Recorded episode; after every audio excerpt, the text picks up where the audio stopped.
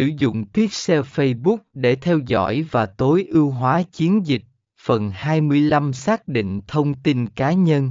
Hãy đảm bảo rằng bạn không thu thập thông tin cá nhân nhạy cảm ngoài những gì cần thiết cho mục tiêu quảng cáo. Ví dụ, không nên thu thập số căn cước công dân hay thông tin tài khoản ngân hàng.